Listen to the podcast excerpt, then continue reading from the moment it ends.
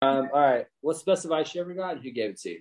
Oh God, we were just talking about this earlier. Uh, I would say Christy and our business coach is do the hard things first. That's really taught me do the hard things or the right things first in your day. You know, kind of knocks the elephant out of the room, and I can proceed with my day and feel good about the rest of the day. I know. I love that one. I mean, it's like in the beginning, if you wait till three o'clock to do something, it's going to take you two minutes because sometimes it doesn't even take that long. But yep. seven hours, seven hours from eight in the morning or whenever, all the way to three o'clock, it's just like it's it's it's it's right there. You know, you're just thinking about it. Yep.